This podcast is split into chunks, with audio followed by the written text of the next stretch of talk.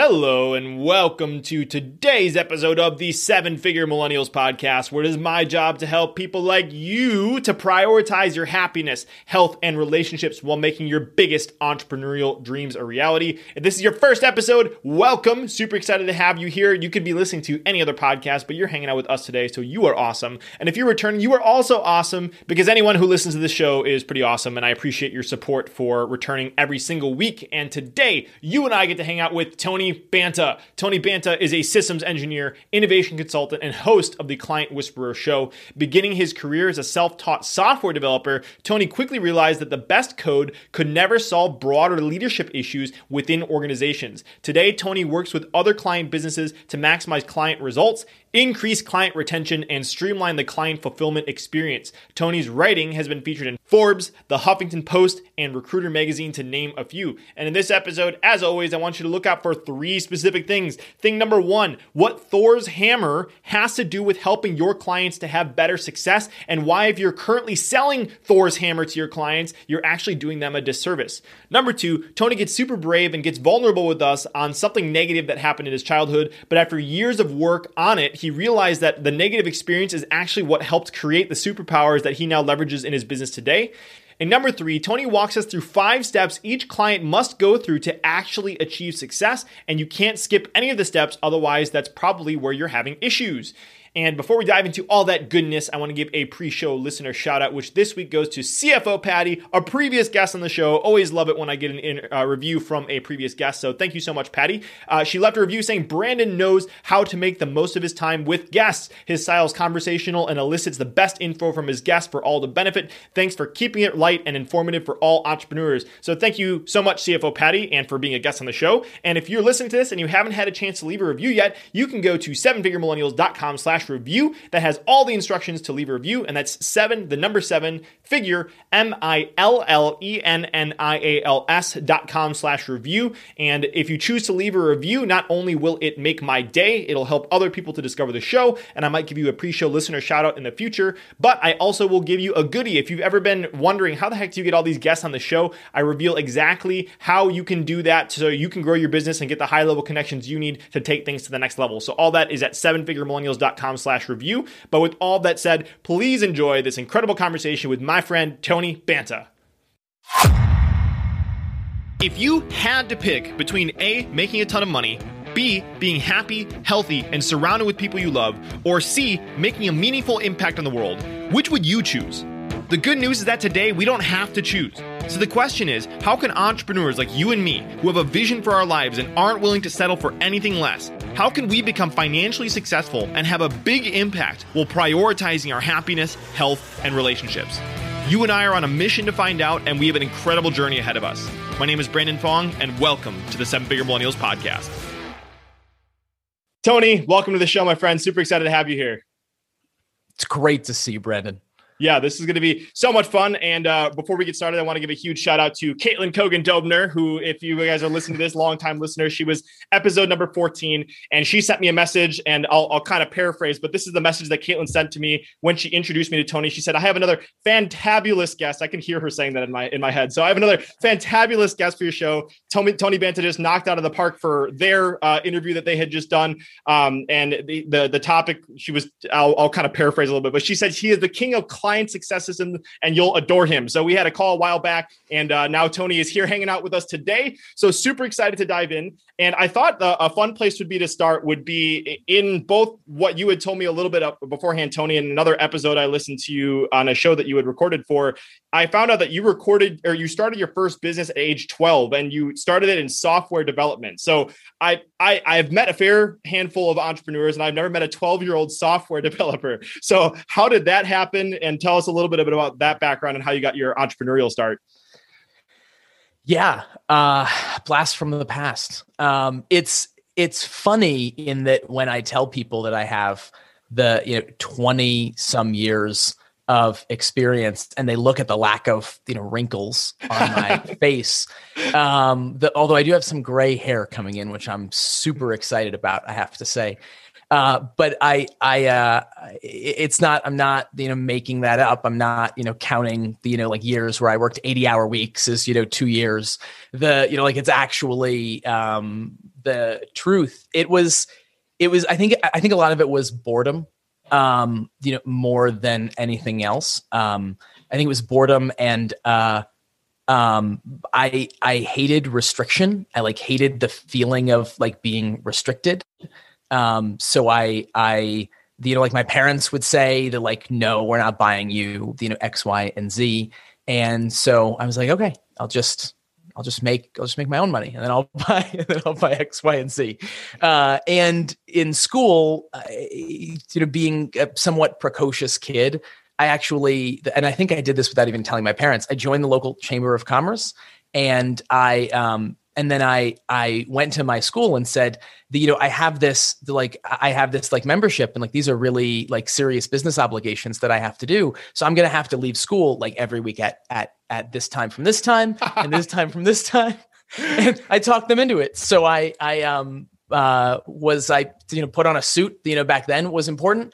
Um don't wear those very much anymore but that's a, a sign of the times. And uh and yeah i was able to to uh, but it was it was a, a self-taught too.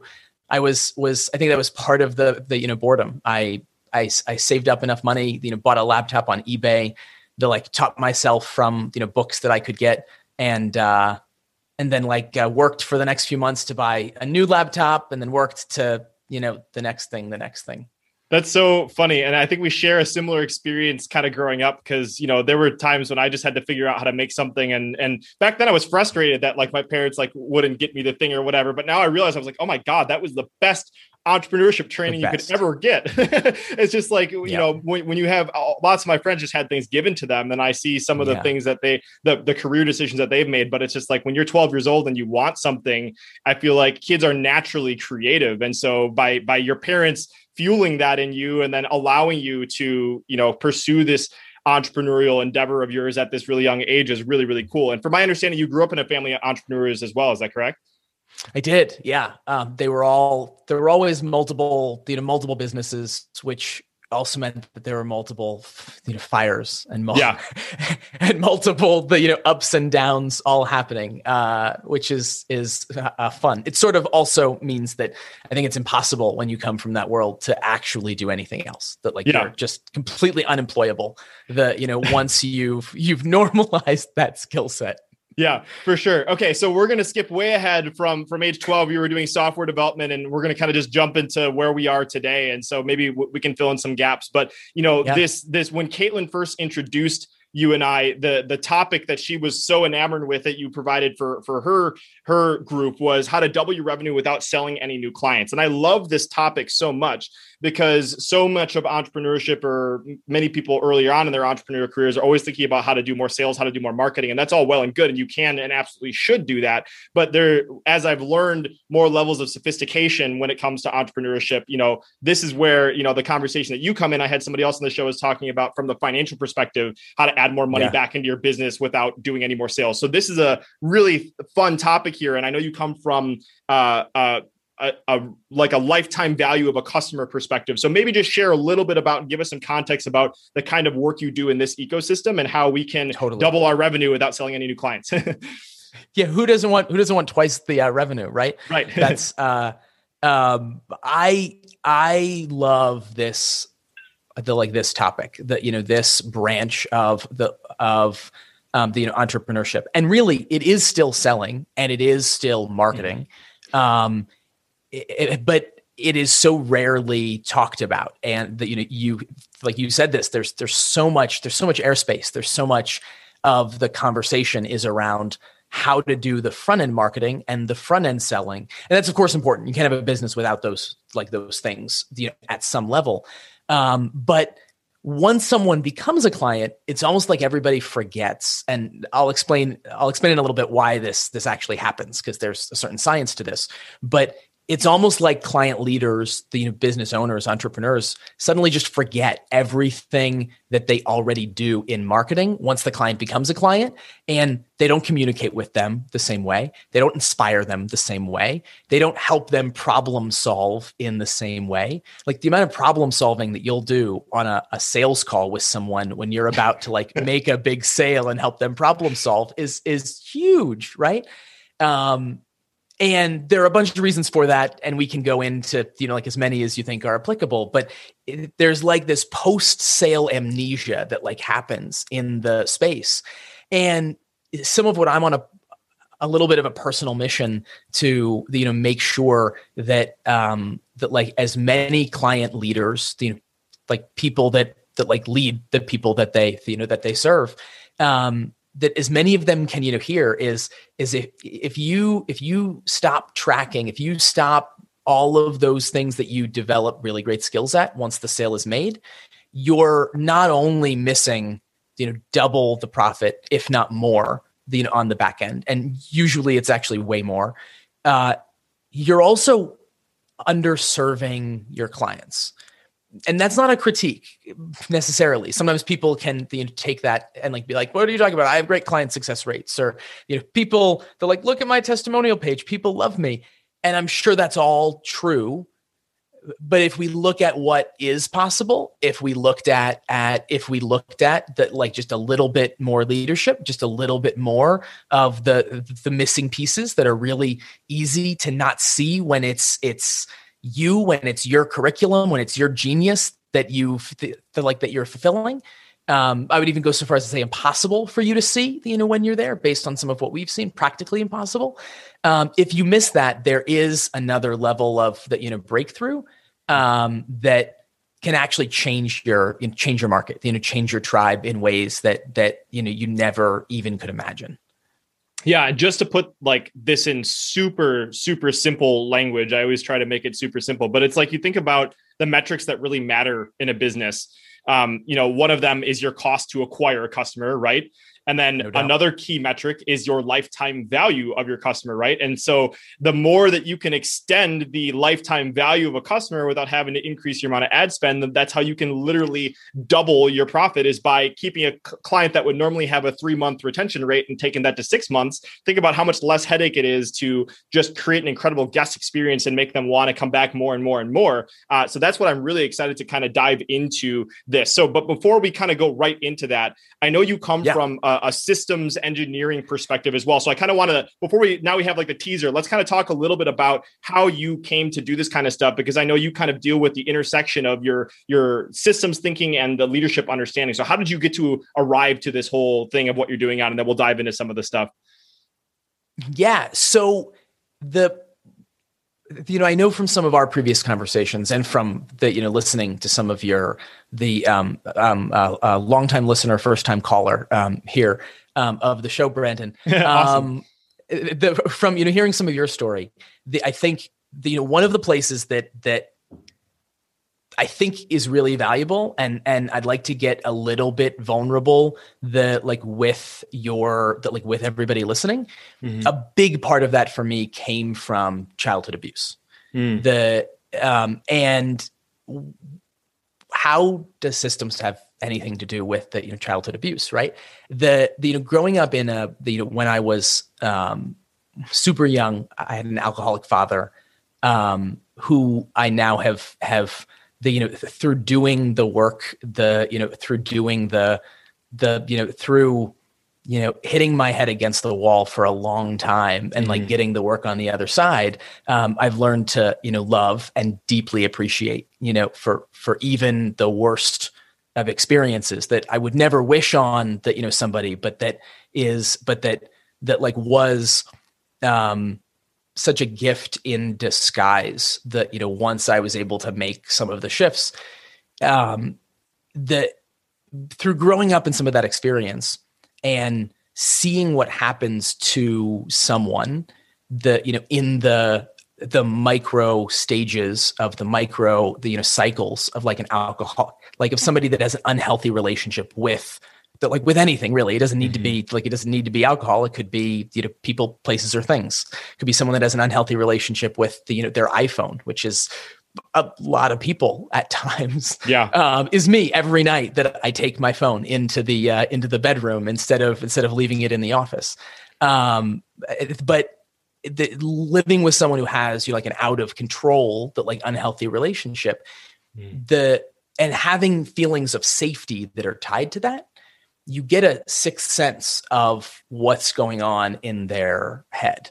You get a sixth sense of the the systems that lead to that like looking at the patterns, looking at the trends that lead to those things because the perceived the you know safety is that like is like hinging on that. So there's so much which you know like again I would never you know I have a baby daughter I will that like I will see to it in in you know every single fiber of my being that you know she is never abused by anybody you know mm-hmm. as long mm-hmm. as I have a say in the matter um and the you know for me i can now look at those things with an appreciation of the, the you know of the skills and the superpowers that that actually can that can breed the that you know like played out you know decades later yeah.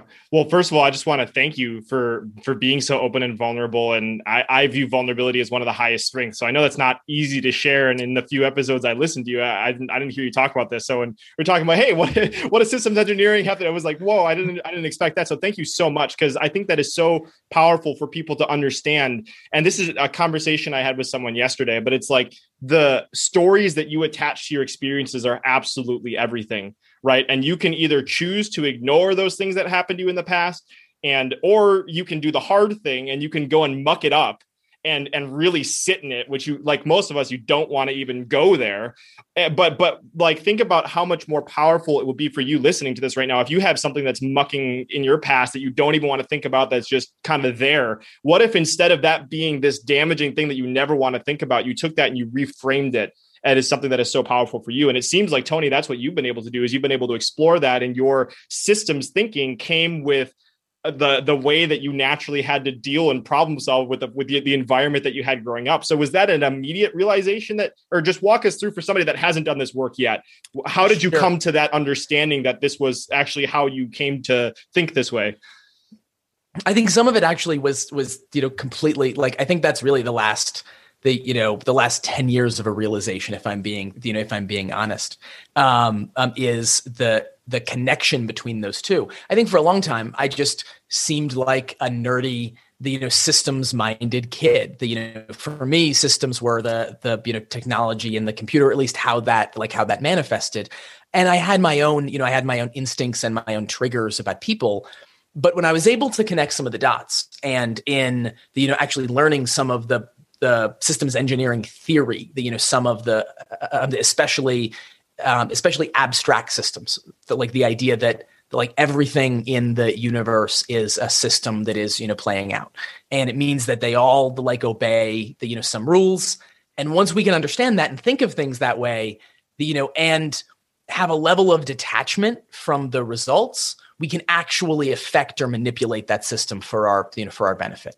Um, in our our uh, mutual friend Caitlin's episode, she talked a lot about the uh, mindset and uh, manifestation.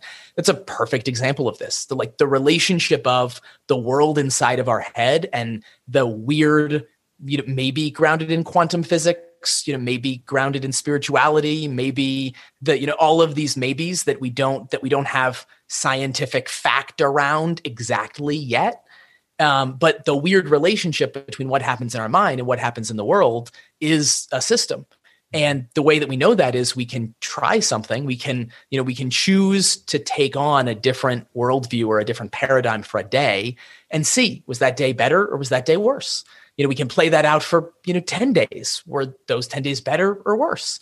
And and so it's it's the same kind of thing no matter what we're looking at. The, but what sits underneath that is a realization that that everything is solvable. You know, there is no situation that is the you know too bad to be uh, uh, to uh, be made better. Uh, and so, really, it just comes to you know what do we have a tolerance for, and what do we have a drive and a vision to see the, you know made possible. Yeah, I love that. And and just to kind of pick apart some of the language that you just used there, when you said everything is solvable, you talked about breaking down the system into its smallest components. I think lots of the time we think about these problems as these like monsters with hydras with multiple heads, and you don't even know where to start. But I love what you you kind of briefly touched on, or maybe I just kind of picked up on this without even you yeah. you mentioning it is like choosing the you can go really big but you can choose to zoom in on a small component of a problem and really expand on that area and it becomes a lot more manageable to solve a component of a system rather than the entire thing at once so is that is that kind of something that totally. you are you do a lot all the time with your clients is that kind of stuff all the time. The, and here's a you know here's a super helpful tool. Um, Stephen Covey talks about this um, in his um, um uh, uh, uh, legendary author the, uh, of the book Seven Habits of Highly Effective People. Um, the sphere of of influence versus the sphere of concern. Mm-hmm. So you know I may have a sphere of concern around the you know global warming. I may have a sphere of concern around you know racism but I I can't solve I can't fight that, right? I can't like I can't solve either one of those problems on my own in the context of what I can affect this year. Mm-hmm. That like at least when we're looking at you know something that big. And in fact, if I try to, right, if I go screaming through the streets and say to everybody, "There's global warming, what are you doing?" the it'll probably actually turn people off, right? It'll probably just it'll probably just increase uh, Fox News viewership, um, you know, for the street that you know that I am running down because people are going to say, "Oh, look, a crazy person." you know, let me listen to somebody who who the you know who like says the opposite of you know what this crazy person is saying. So that's the the um, that's the sphere of influence versus sphere of concern, and actually, what happens when we the the, the sphere of influence being the subset of the sphere of concern. So if I'm concerned with you know global warming, I have the means and I have the desire to buy an electric car. The you know that is like like did I do that solely because of like because of global warming? like like no like i did that because it was super safe it was you know a good decision for my you know for my family it was fun to drive but it was in my that like it was something that i could do to at the very least learn more about some of these, you know, some of these technologies. And um, and the the really important principle when we use that the, the like that idea is the more we stay in our sphere of influence, our sphere of influence grows. The more mm-hmm. we live outside of it, our sphere of influence shrinks. You know, just in my you know running down the street example, the, you know that would actually like hurt the cause, or at the very least hurt my ability to actually have a conversation with somebody and ask them you know questions about the way they make decisions yeah and i love this is already starting to tie some things together at least in my mind. It's like it again it can be daunting either in what we already talked about with your you, you know being vulnerable and sharing your story is like you can you can you can zoom in on one small like childhood is a very nebulous word. There's a lot that goes into whatever your childhood was but if there was just one small component that's something that's a lot more manageable. And same with business you know the other thing that we were talking about before it's like you could you could focus on all these different systems or you could choose to hone in on you know the, the thing that you've focused in on or at least the rest of this conversation is uh, you know how we're going to focus on increasing the lifetime value of a customer by creating incredible leadership and creating more um, totally. opportunities to add value to people that are already inside of our ecosystem. So love that. Um, so l- let's kind of start shifting towards some of the the content that you have here on uh, being a better client leader. So I, I don't know if this is a messy question to kick this off but would you mind telling us a little bit about thor's hammer and what that has to do with client leadership you bet. And I'm actually, uh, uh, if we were in my, um, if we were in my other office today, I'd be able to point right behind me and and and show you an actual toy Thor's hammer. Um, uh, and uh, the because it is something that we use, you know, very often to show to um, uh, clients to really drill this point home. So for anyone who you know might be a a Marvel fan um, uh, which is is is a lot of people, but certainly not a prerequisite for you to understand the point. Part of the mythology of Thor's hammer is it can only be picked up by someone who is worthy, and we see this in the, the we see this in the movie sometimes where the like when to the like when the like Thor doesn't want a bad guy to like get away, like he'll and like the bad guy's on the ground, he'll just like set the hammer on his chest, right? And like he can't move because he can't like lift the uh, hammer, and uh, how that plays out, the and actually one of the the um, the first uh, Thor movie, if anyone wants to go back and watch, the uh, uh, that came out you know, maybe 2008 2009 somewhere in that maybe a little bit later. I i get murky with that. But uh, uh, thor was going through a a you know rough patch in his he was in his the you know selfish self-absorbed kind of the you know i'm a god and like no one can and no one can touch me kind of phase.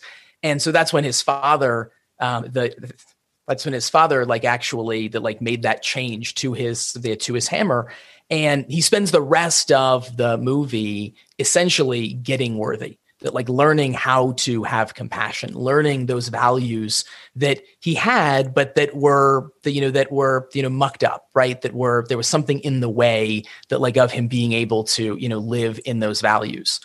So how that relates to client service is that a lot of times those of us that are that are client leaders in the the you know the and like it doesn't matter the like when i say this right like it it the the client a client leader is super vast in the way that I refer to it. Um, like we could be talking about you know traditional client businesses, lawyers, doctors, accountants. We could be talking about you know coaches, consultants. We could also be talking about the you know digital agencies. You know most of the millennial, the you know entrepreneur sort of of uh, space I see is is made up of client businesses, uh, and we see client leaders who have a sales conversation with someone and they say something along the lines of, "Hey, do you want to do you want to be an Asgardian god?" And then someone's like, "Oh yeah, it sounds amazing." And they're like, "Okay, I got just the thing. It'll be 100k." Oh, it sounds like a lot, but I could make a lot more money if I'm an Asgardian god. Oh yeah, you definitely can. All your problems, you know, gone, right? You're literally a god, lowercase g the uh and so then they say great here's my you know 100k and then they like hand them to the hammer right and then they go they go plummeting to the floor because they can't actually lift the hammer because you gave them the thing you gave them the strategy the tactic you gave them the tax like you gave them the process tax returns you gave them the you know the facebook ads that you ran but what you didn't do is help make them worthy of the tool because they're only going to get success when they have both of those two things. Yeah. So, man, there's so much. I, I, love starting with that because it's like, okay, now there's so many questions of like, how can we make our clients more worthy and how can we, um, you know, not be someone that just sells Thor's hammers that that actually is uh, detrimental to client success if we're approaching things that way. So, um, and, and, I know we don't have time for this in the entire interview, but I know you recently released uh, a new course called Legend Legendary Client Leaders, and you you in there you outline four steps that you help people to create legendary results. And and so, would you mind maybe diving into the? Maybe, let's just maybe start with the first one is how to coach because that is that is the first component of understanding how to allow people to increase their value so that they can become more worthy of actually wielding this hammer or whatever the tool or result that you're helping people get. So when it comes to us securing a client, you can go listen to Caitlin's episode if you want to learn how to do some sales and that kind of stuff. But like, let's say we have our client now, how can we actually set them up for success? Uh, not only to create, uh, you know, a, a good testimonial, but but also to really set them up for getting to that next level in their life and maybe that could mean like more lifetime value by by going into some of your other programs as well totally and and this is such a great this is such a great question and and and the, even before we get into what you do with your client, sure. I think there is a really important frame, a really important paradigm to have, which is being clear on who's responsible for the results. Which is a, which is a little bit of a boundaries question, right? Boundaries are are huge in systems. That like when we look at the like the boundary of like one system versus another, so that we look at the like what is actually influencing the results that we are the like that we're testing for. And it's really important to never forget that at the end of the day, even if you have a done for you service, like where you're actually doing something or your team is doing something on, on your client's behalf, they're responsible for their own success and for their own transformation. Mm. And the second that that shifts, that that feeling of responsibility shifts in either your client or in you, you're done. They're like game over. There's no way to, like, there is no way for your client to achieve real transformation from that space. So now that doesn't mean that you don't that you don't have a responsibility to deliver what you promised that you know accurately on time the you know in a form that is you know like that is like in keeping with you know what you promised it also doesn't mean that you're off the hook for affecting or manipulating or improving the system of how to actually get results right? Like the the so and and here's the double here's sort of the double layer of responsibility that that sometimes people take some of these things when i say it and then they either are like well i'm completely responsible or they take these things and then they're like oh he said i'm not responsible. So eh, whatever Off the hooks. and the answer is somewhere in the middle. The answer is you're responsible for the system that is going to get your clients results. Mm. And you need to be, or we could call it the process that's going to get your clients results. And that what I, the, when we coach our clients around being a legendary client leader, to us, that means that you're on a continuous improvement cycle that like you're on a cycle. It doesn't need to, it, in fact it shouldn't be you know daily shouldn't even be weekly. But you know every few months you know every 6 months the it's really important to be looking at the what are the client results? What are the percentage of outstanding results that of course we highlight in our marketing and we you know tell everybody? And then what's the percentage of people that that that you know struggled to ever get something even close to what we you know what we describe. And then how can we affect that? How can we affect that um, statistically? How can we affect that with a level of of detachment? And that's the level of responsibility that i want to coach everybody to have because that is what knowing that you do that is what allows you to be on the one-on-one call with a client and both have a level of confidence that the process works and also be totally detached from the you know what's happening specifically with that one client. Because mm-hmm. we're just playing out the process right? Like in that moment where we're there with the client we're a line cook at mcdonald's. That like we're just doing the thing that's in the procedure. We're doing the thing that we do reps on a thousand times if we are you know, like if we're like any good. And that frame is really and that separation is is really critical to avoid all of the reasons that we usually see of why people tend to distance themselves from clients and from client results as soon as they can afford to. Um, or one of the biggest reasons why you know people never get you know to the million dollar mark is because they do it before they can even before they can even afford to. The you know where they just you know create that distance you know ignore to like ignore clients, avoid some of the hard truths. Mm-hmm. I love how you started before, like, like let's not even talk about the the four steps yet. Let's start like before that. And another thing I'll add to that is client selection. And like that that's a huge thing too. Is like what you know, obviously, like if you look at your business from systems, and another guest shared like an outside and slightly elevated perspective. Like if you kind of like peeked down at your business and if it was kind of laying on a table, what would it look like? So like if we can kind of view the client success system is what Tony was just talking about is like we haven't entered that system yet. You know, we're just talking about the the mindset beforehand, but another system is like, you know, what we're talking about beforehand is selection is key. And so there's kind of like maybe that's a, that's a whole separate conversation. So I'm trying not to go all over the place, but like there's there needs to be a process to audit and allow the right people into your world because if you don't allow the right people into your world to begin with it doesn't matter how good your system is and you're just going to think you're a shitty system engineer but you put the wrong input to begin with. Uh, so that's another thing i just wanted to add on top of that. I don't know if you you've experienced that yourself as well tony. So true. So incredibly true. And like anybody that has worked with any kind of a like system or like with any kind of of um, you know, especially in the the computer programming space. Um, the, the you know they will there's an expression that we have garbage in garbage out. Yep. And the, the like that is is is is is you know like absolutely true unequivocal. And when you are in that kind of continuous improvement cycle and you're looking at those results you're able to do two things really well. Both expand the range of clients that you can realistically bring in mm.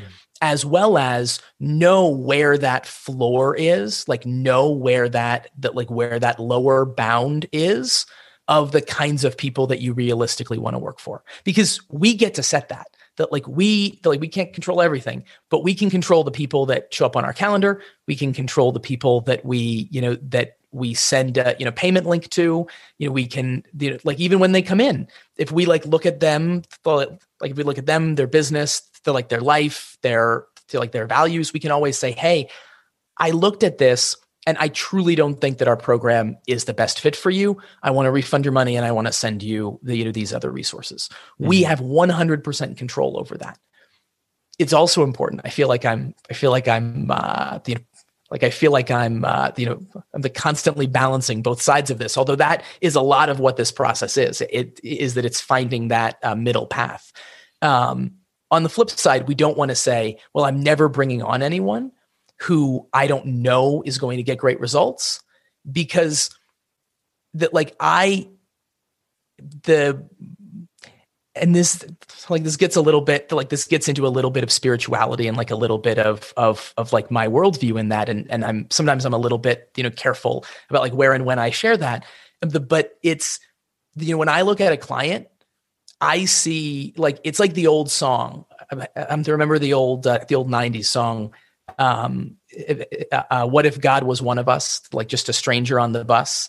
Every time i'm sitting with a client i'm looking at god in the face that like mm. i'm seeing that like i'm seeing pure love pure potential and if i can't see that if i'm an, like if i'm annoyed if i'm the like if i'm i'm limiting their potential if i'm letting my own head trash that like somehow limit the the like the potential for their success you know then that's something that i have to clean up before i ever have a chance of mm. that like leading them to those results so that like we sort of have to you know have both of those two things um and you know just because they have infinite potential also doesn't mean that we're the best ones to help them yeah. and that's the balance that we get to find yeah, it's funny because I, I, I don't know if I've ever heard the song, but I'm a huge Bruce Almighty fan, and like he sings that in Bruce Almighty, so like I know that lyric because because uh, Jim Carrey sings that that one thing when he's really excited. So it's funny, and I, I love I love that you added that as well. I think that's super super powerful, and and it, it's always about this balance. It seems like that's a that's a theme. So there's several themes I'm already sensing. This theme of balance of like you know whose responsibility is it? It falls in the middle. There's also this other uh, theme that I'm seeing emerging in this conversation, which is creating boundaries, right? Like creating boundaries within the system, creating boundaries within how you manage clients, um, and then also, you know, some of these other components that that we, we can dive into here. So I don't know, uh, Tony, what you think the best way to approach this would be, but you have like the, these four steps to legendary results. Um, do, do you want to maybe give a high level overview of of a few of them, and I can kind of totally, if you want, and, and yeah, however much we can squeeze in would be great. Yeah, absolutely. So the, the you know when we step back and we look at the journey that our, our clients are on, there's always a mix of of just like we were talking about in the the you know Thor's hammer example. There's there's always a mix of the tactics that we have to you know teach, the skills that we need to help a client you know develop, um, and then the mindset support the you know the emotional the like journey of achieving success. And this doesn't matter what we're helping the like this doesn't matter what we're helping clients with. The, you know if we're serving clients and we're in a higher ticket example right? Like if it's a if it's a the more of a commodity it is the the like the less that transformation is really important. And so that the less that some of this applies but you know when you're offering a transformational result there are are four important stages that your clients have to go through for them to actually be able to get to that other side. Hmm. And just like we talked about boundaries, and just like we talked about focusing in on the on the uh, sphere of influence around something, if somebody doesn't have uh, the you know something the like these are sequential. So if somebody doesn't have the first one, if we're trying to solve the second one in there, then we're actually in the wrong place. Like, so like we're actually outside of our you know, sphere of influence. And what that means is we're actually harming the end result or or the, you know distancing the client from their result because we're solving something in the wrong in the wrong order. So mm-hmm. um, high level overview, four shifts that someone has to go through is they need to have the motivation to achieve the result, to like get to the finish line they need to have the clarity to know what it's going to take you know for them to actually get there. They need to have um, what we call activation or the you know when the, the you know when the procedure or the checklist actually that like is like manifest in somebody's like in somebody's actions in their behaviors in their patterns of thought. And then fourth success. And then there's sort of a fifth, maybe we'll get to that later, of sharing. That, that like once someone reaches success, it's really important. Um, if we look at the most successful transformational programs that have ever existed, we're talking about programs like um, Jenny Craig. We're talking about programs like Alcoholics Anonymous. That We're talking about the like programs where there are like where literally millions of people go through these kind of programs and have great success and the reason is because there's a community around them so if there is no mm-hmm. sharing then there likely isn't a community and we are the average of the, the you know is a a common phrase that we are the average of the five people we spend the most time with. So having people around us that embody that new transformed state is a critical part of us actually turning that into hmm. the you know, long-term success. Cool. Love that. So four with a huge asterisk. That that that that five is very important. yes. So so started so so the the high level over so so I wrote down inspiration. So maybe you can inspiration or motivation can be used interchangeably. So inspiration, clarity, totally. activation, success. So inspiration is basically, from my understanding, it's like you need to actually have them motivated to achieve the result. And so, is there anything else you want to add on top of that, and then and then maybe add a little bit of meat onto the few other ones so people can maybe apply some stuff? totally. The you know some of the really important thing with motivation if we like anyone with a um, that uh, took uh, you know psychology 101 the you know class at some point in time you know probably heard this we all have internal motivators and external motivators mm-hmm. so internal motivators are the you know i need food i need safety i need the like they're that like they are are um you know usually the like reasonably core the you know motivators. Yeah bottom and of abraham maslow. then, exactly. And then there are the external motivators of the the you know brandon's going to be really mad at me if i don't like if i don't show up the you know today for our you know for our talk. Like we're both super excited. The and that like my like my friend uh, Brandon is the like who is external that like is going to be upset or you know something like that. Mm-hmm. And external motivators always connect with internal motivators. So why would I care about Brandon being mad at me? Well, because if because I feel it, I feel ashamed if the you know if the like I'm seen as the you know this or this. And why is that important? Well, because the like this isn't real by the way this is a like this is just an example but like why is that important well because if you know brandon might tell caitlin and then brandon and caitlin are mad at me and then maybe my you know tribe won't value me anymore and then i'll be alone outside of the you know tribe you know starving right? Mm-hmm. so this is the chain reaction of of things. That's on a you know negative side of a, a negative motivator. We always you know love positive motivators where we can instead of negative ones. But motivation is so important and and getting clear on that with clients because most of the time we spend all of our time focusing on external motivators when we talk about things with clients and what's really important is we need them to connect that to the positive internal motivators hmm. of that like usually living closer to your values that like some of the things that are still that are still internal but that are you know higher on uh, that are higher on the like maslow's uh, the on a, a Maslow's um, hierarchy of uh, uh, needs, you know, we want to connect to those positive internal motivators um, because that is when someone sees a connection. What that does is that insulates against the negative motivators that are con- that, that are going to create friction when they're trying to you know do something. Hmm.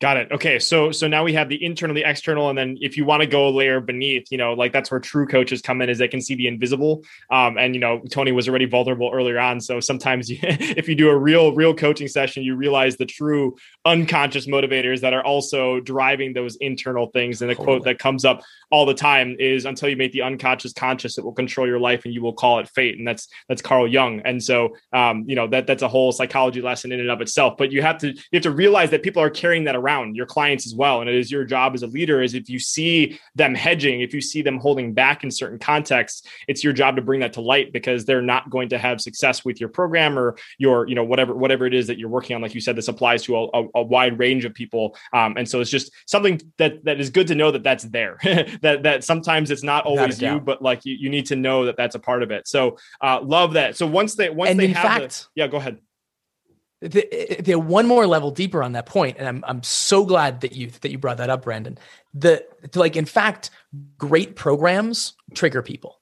Yes. That like great programs that. create that like if you're going to have a transformational program, it's almost impossible that you're not going to have people to design it in a way where people come up against adversity inside of your program and the best programs create the safe structure inside of that so that someone can both be triggered and then experience. I was facilitating a call. Sometimes we actually work that like the the uh, the work that we do the majority of the time is is in um, is in a, a group context. Occasionally, we'll take on a client where where my team and I will actually step into their company and i take over client success for them. Mostly because it is some of the most fun work that we do and I was on a call yesterday with someone who actually had a who actually had a panic attack in the middle of the, the, the of the group coaching session that we were in. Now, thankfully, you know, I have that like I have training in that like how to handle the situation. Usually, when we trigger people, it's not quite that extreme. Yeah, yikes.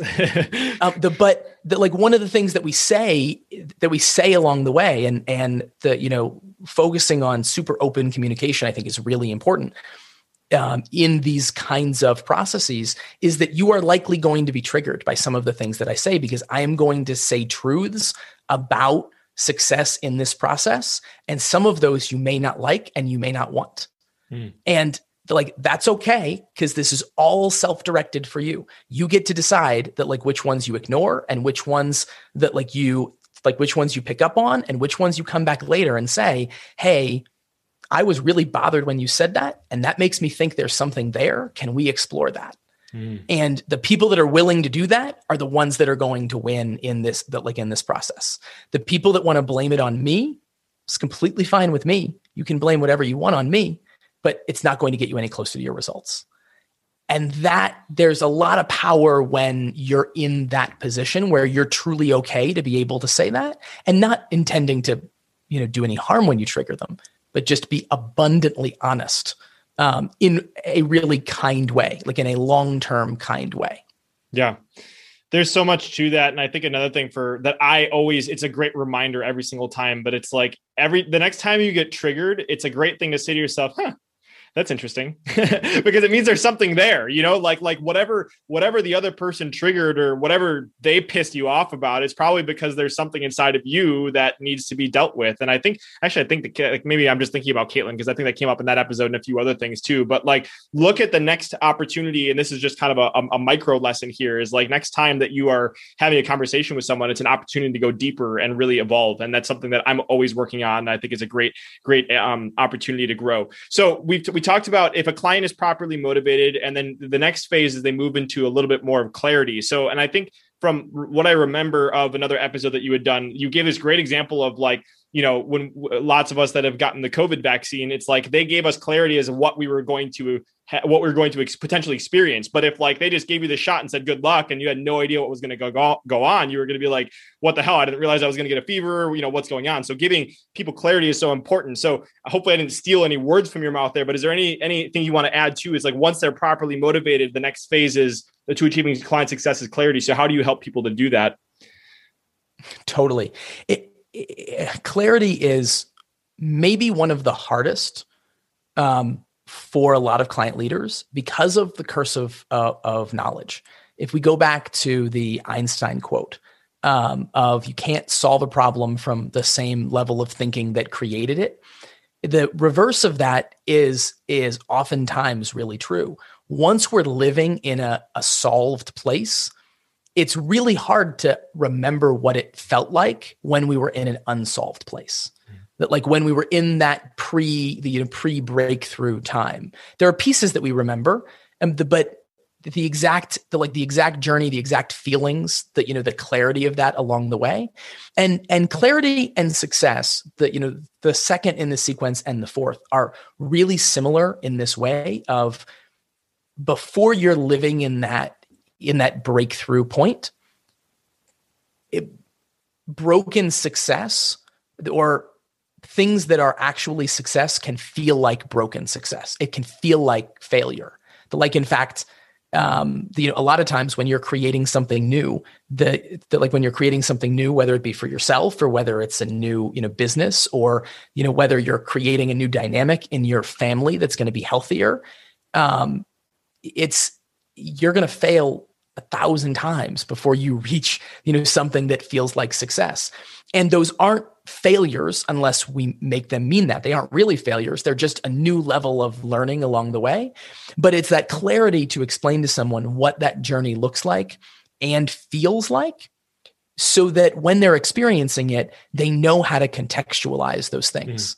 Mm. um, and because so much time is lost in the feelings that things aren't working um, and that you know when we can when we have a great leader that's that's you know walked the path that's that's a that's a that's a uh, that's a beaten a path that like in front of us that like for us um, that is some of the most powerful um, you know leadership mentorship that we can uh, that we can get yeah. And I think the the motivation, I think lots of people have that kind of down. Like if they're going to come into your your program or become one of your clients, they're excited about the results that they're going to get. So like I feel like that's obviously a part of it.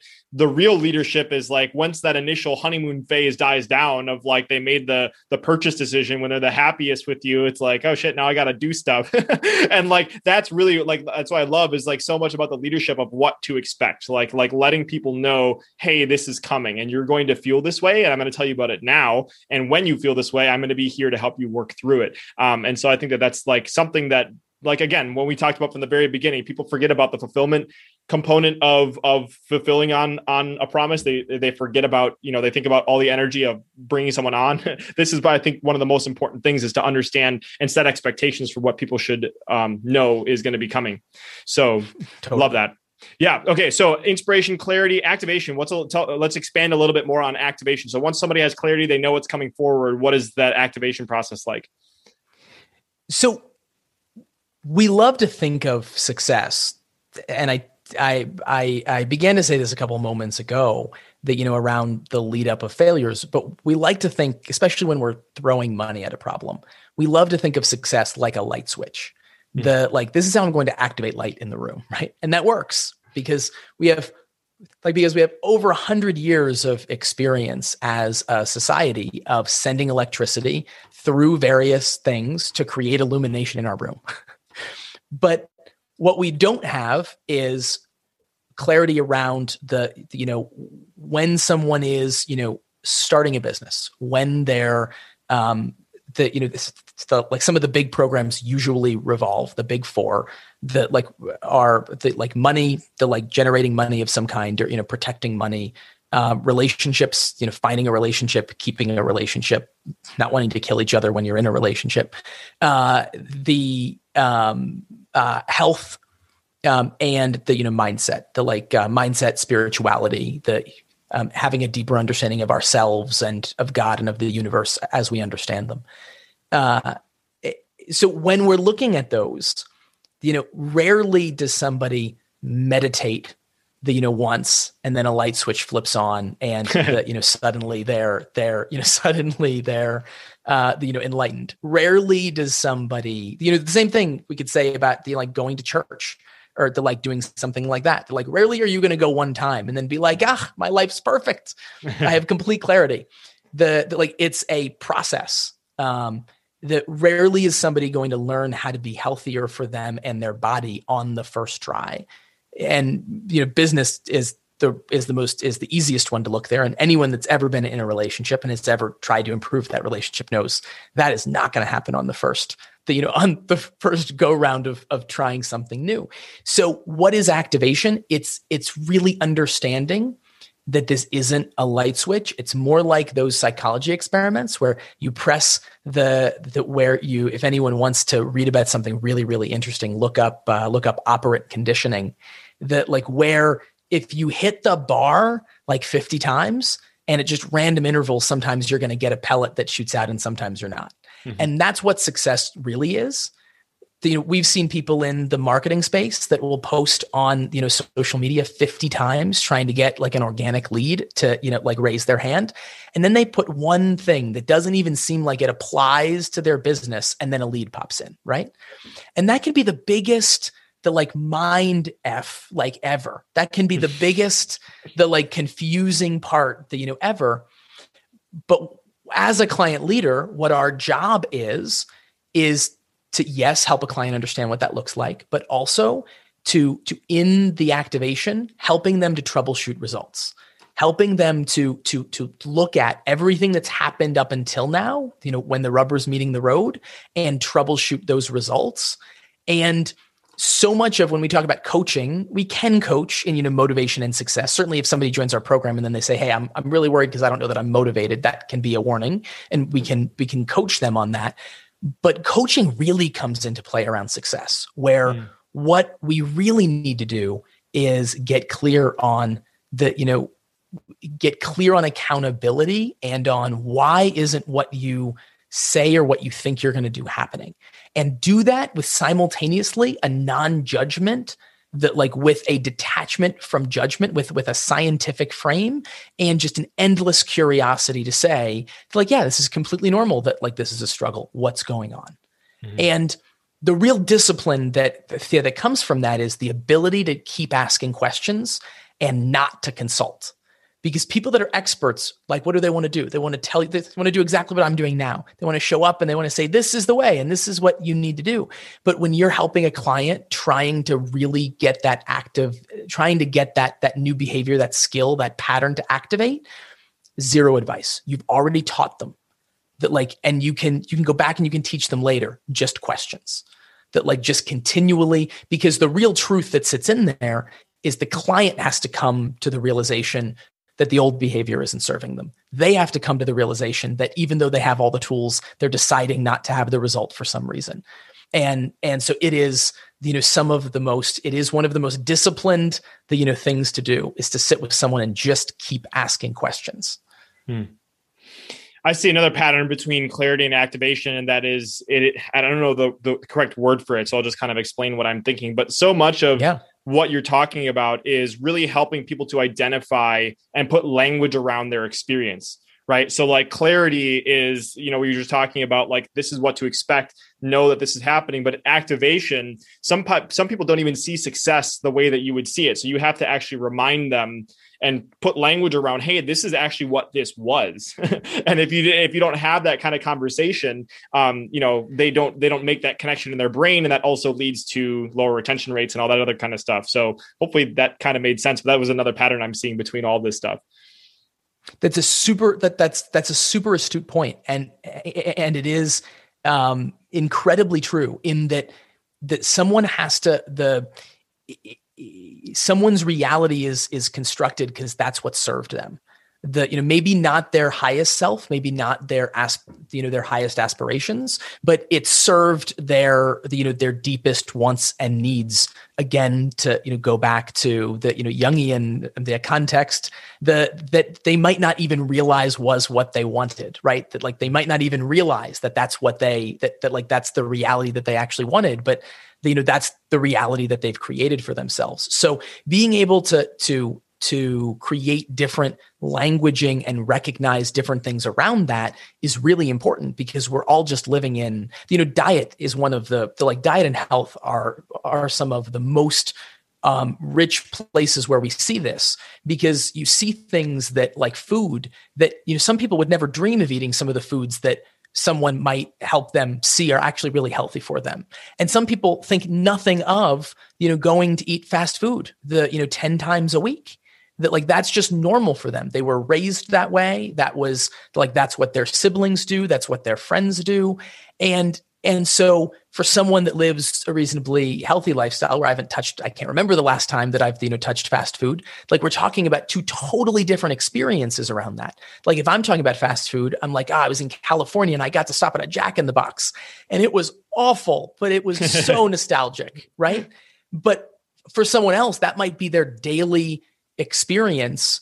And and that's sort of an external thing but the same thing happens with feelings. The same thing happens with the you know the way that people interpret the the way that they spend time the way the, the way that they relate to people the the language that they use and breaking that down um, in the clarity step giving them new paradigms new frames to see things in the clarity step is is really important when you're troubleshooting later on Yeah.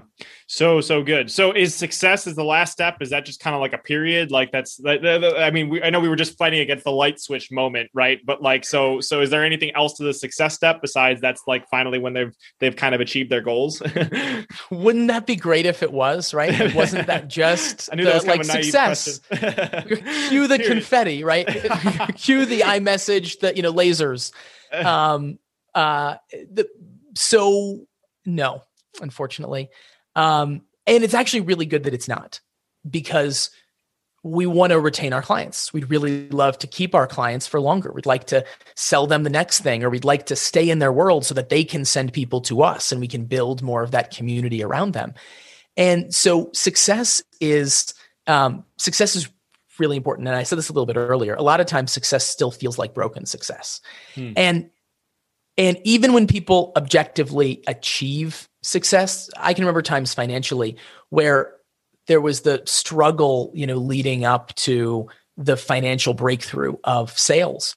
And I can remember having anxiety attacks around paying my bills, even when there was more money coming in, like even when I was totally fine, right?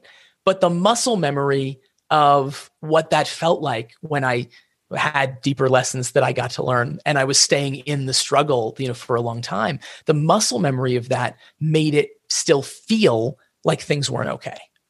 And so the reason why that's so important to remember and to contextualize is because just because you can check the list, you know, just because you can, you know, check the thing off, plastic surgeons, plastic surgery is a perfect example of this, right? We can fix someone's appearance on the outside. We can help them reach the you know we can have a diet program that can help them reach a number on the scale. We can have a business program to help them that you know reach the the financial and you know lifestyle goals that they want but they're still going to feel the way that they did before or at least they're going to come back to that equilibrium unless they've made a deeper change around that. Mm. And it's why lottery winners, you know, are are in staggering percentages broke the, you know, in a matter of the like months, in a matter of, the, you know, 20, 40, I think the average was like 45 months. Um, yeah, they go broke. The, you know, this is exactly why, because something on the outside has changed, but their reality and their spirit and their way of interacting with it hasn't actually changed. So success is around helping somebody actually step into that new version of themselves, not just temporarily, not just to activate the you know skills here and there, but to fully own that success and then from that successful point say, where do I want to go from here? You know, how am I going to how am I going to reinvest the winnings? You know, now that I've used the you know diet that like or that I've used exercise how am I going to incorporate the other and and fully embrace the the identity of being a of of being a healthy person who you know cares about my health at a deep level um and I could go on with you know yeah. countless examples yeah and I would say too like from my understanding of how you articulated it too and my my personal you know experience is that once the you achieve the quote unquote success too all that is, is it's just like an extra step on the ladder, right? And now you can see slightly higher than you couldn't see before. And then that requires new levels of inspiration, new levels of clarity, another level of activation, and a higher level of success. And that's that's the game that we all play as entrepreneurs is that we can't see as far as we our future selves can see because our future selves have been able to step a lot higher in the process. And so i love this and i love the context of that that, that you've you've provided this container around what to expect. So as you're listening to this or is there I, I guess let me let me phrase it differently. If you could kind of put a bow tony so we started the conversation around uh, doubling revenue based on increasing your your lifetime value of your customer so now that we we understand these four steps and the fifth step being sharing that we didn't dive into as much how can someone take these four steps and begin to increase the lifetime value of their their experiences that they're creating for clients i think that's a great I think that's a great question, right? The big one. this is uh, you know, this is great. These are great ideas, right? Hopefully, we've you know, hopefully we've entertained um, the, the people listening a little bit with my stories and um, uh, the but what's the point right? How does it actually turn into something for them? And i think where that should start is the is just a question. You know as you're looking at your the, you know clients the just stick a question just stick a question mark next to these four. And the next time that you, you know, like like pencil in a time you know maybe a little bit in advance so that that you can like let it the you know sit. Stick a time on your calendar a few weeks from now and like maybe make that reoccurring every quarter and just ask the question of these four or five around uh the, the you know ask that question of the clients that are coming through. Do they seem to be motivated enough? Do they seem to have enough clarity? You know, are they activating the the skills that you know are required for them to achieve success? And are they contextualizing and interpreting success correctly? Um, and and if you if you look at that on a regular basis it's into one of my my uh, favorite um, uh, one of my favorite authors peter drucker um, is a, a, a famed sort of the godfather of uh, business management consulting. Um, and he he has a a quote of uh, what you measure you manage so the like once you're asking those questions, even if you don't put objective measurements to them, just just pencil in the time, you know, where you have some space where you can ask the questions with a little bit of courage, right? Because if you're feeling un- if you don't have clear boundaries and you're feeling under attack by clients that are upset that that they aren't getting the best results, and we've all been there, you know, there's no seasoned client leader who hasn't sat with clients that are upset about something. The if you if if if you're not resourced and feeling strong to look at those you know those questions then then you're probably going to avoid it but just the nature of knowing that you're coming back to that every few months it's impossible for things not to get better yeah. And the language that Tony has provided us today around this, I think is so important because I found lots of the big breakthroughs I've had. It's like I had this conception of of something, but then somebody comes on and they have language that it's like, oh, that that's what I've been thinking about this whole time. I just had no way of communicating it. So hopefully, this is some some of you guys listening right now that have had this kind of light bulb moment where you've seen these four slash five different levels, and if you just have the like the compound effect of a small increase in all of these areas that's going to have a huge multiplication effect on all areas of your business so now that you have this language and this container around it um, you know hopefully you can have a lot of fun diving into the small improvements you can make so um, Tony, I know we have just a few more minutes here, but let's end on a happy note. And that is the question that I've been asking to people lately is, is what is your understanding of what happiness means to you today, Tony? Happiness is is um, I think happiness is is being in the moment. I think it is having an abundantly um, and I'm using that word intentionally there, having an abundantly clean uh, the you know conscience, you know, not just from from the like wrongdoing, but just from you know expectation, from that like from uh the you know worry and and you know able to that like just be um, I think that that is the truest form of the like of happiness. Um, and the really cool thing is, it's also possible for all of us right now, you know, right now, today, in this moment. So, so I think you know, for me, the best example of that is, you know, I have a, a 20 month old daughter, um, and you know, when we are doing something together, the, you know, it is very difficult to not be in the moment um, and so in in the, you know spending the you know time raising her and and the, you know in spending time this year you know being on my own uh, for for long periods of time they raising her the it's i noticed those feelings coming of oh but i have all those emails that i have to get to and i have these things. And and you know quickly after doing that i was able to you know notice that and then say no this is this like here's the boundary. This is this time. I'm in the moment. Like with this amazing creature and you know let's go.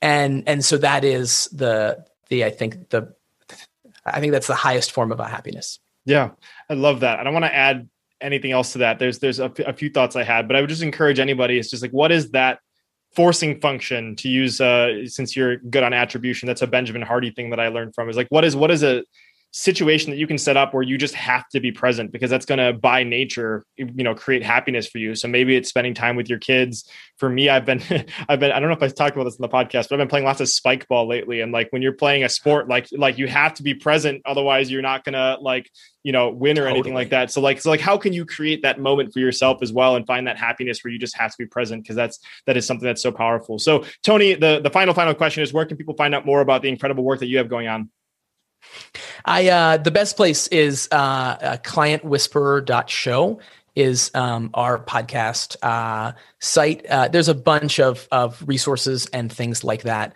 um, there. The podcast is on hiatus right now. We'll reboot that up after uh, we uh, uh, rack up this round of wins. We go seasonally in those, so uh, we'll be back shortly um, there, and and we can't wait to hear.